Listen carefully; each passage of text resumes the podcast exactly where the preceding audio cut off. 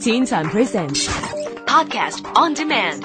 Log on to podcast.rthk.hk. Teen Time Podcast on Demand.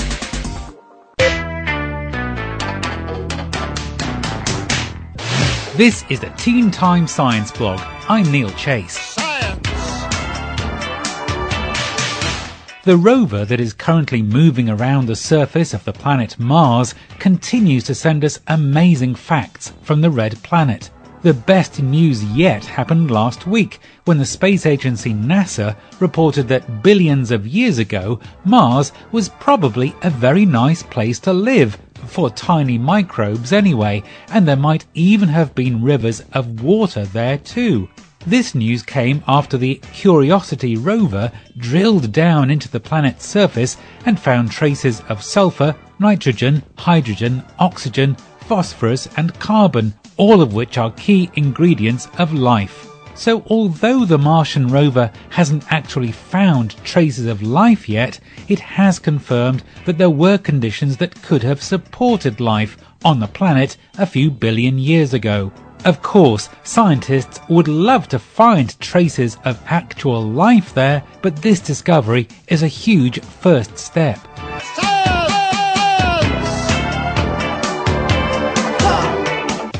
Babies here on Earth, whether they be human or other animals, are born relatively quickly, usually between minutes and hours, depending on the species. However, in space, planets are born rather differently. They aren't born in the same way as animals, of course, but our current thinking is that they are formed by the compression of dust and matter swirling around a sun, and gradually that spinning of matter gets denser and denser, eventually forming a planet. But astronomers think they might now be looking at a planet actually being born. They are observing a star system about 330 light years from Earth, which seems to be giving birth in an interplanetary way, that is. It is still a very hard process to observe as it happens so incredibly slowly, but astronomers will be keeping an eye on the system and seeing if a planet really is formed in the next few years.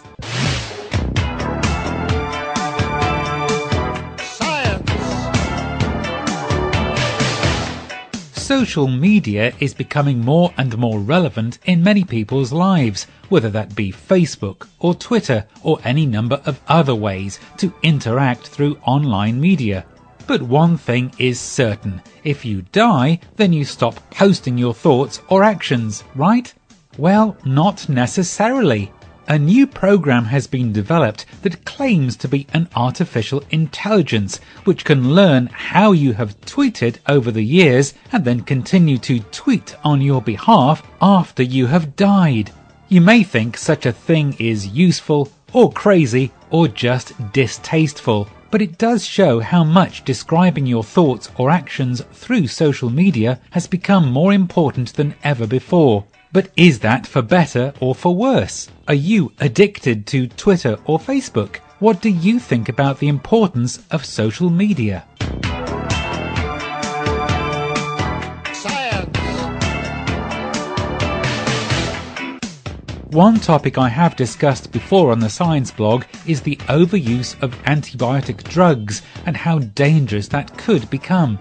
Since antibiotic drugs like penicillin were developed in the 1930s and 40s, they were seen as wonder drugs that could cure many diseases that had previously been incurable. However, through the last 30 years, these drugs have been overused to the point that many bacteria are mutating and becoming resistant to antibiotic drugs. Of course, these drugs should still be used to cure people, but often people expect to be given a drug when they go to see the doctor, even if that drug won't cure the ailment they have. No antibiotic cures a virus infection, for instance.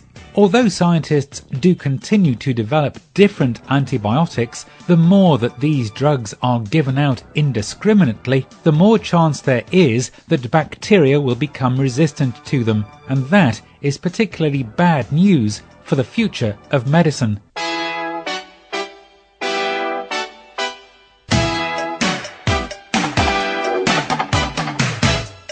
Whenever you go to school or work or shopping, then you will remember the way to go. Well, I hope you will anyway.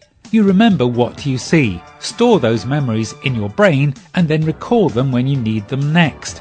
It is the same for most of the experiences we learn and then remember for later use. We assume that most well developed animals follow the same patterns of learning, but now it has been discovered that bats follow the same learning process in places that they are flying. The extra amazing thing here is that bats don't see things like we do, but instead have a sort of radar which guides them when they fly. But American scientists have discovered that even though bats don't have eyesight like we do, they still remember flight paths just like we remember roads or paths to take. So bats seem even cleverer than we thought they were. I'm Neil Chase, and that's it for the Teen Time Science blog for another week. Next week will be the final edition of the Science blog, and so then I'll be looking into the future. See you then!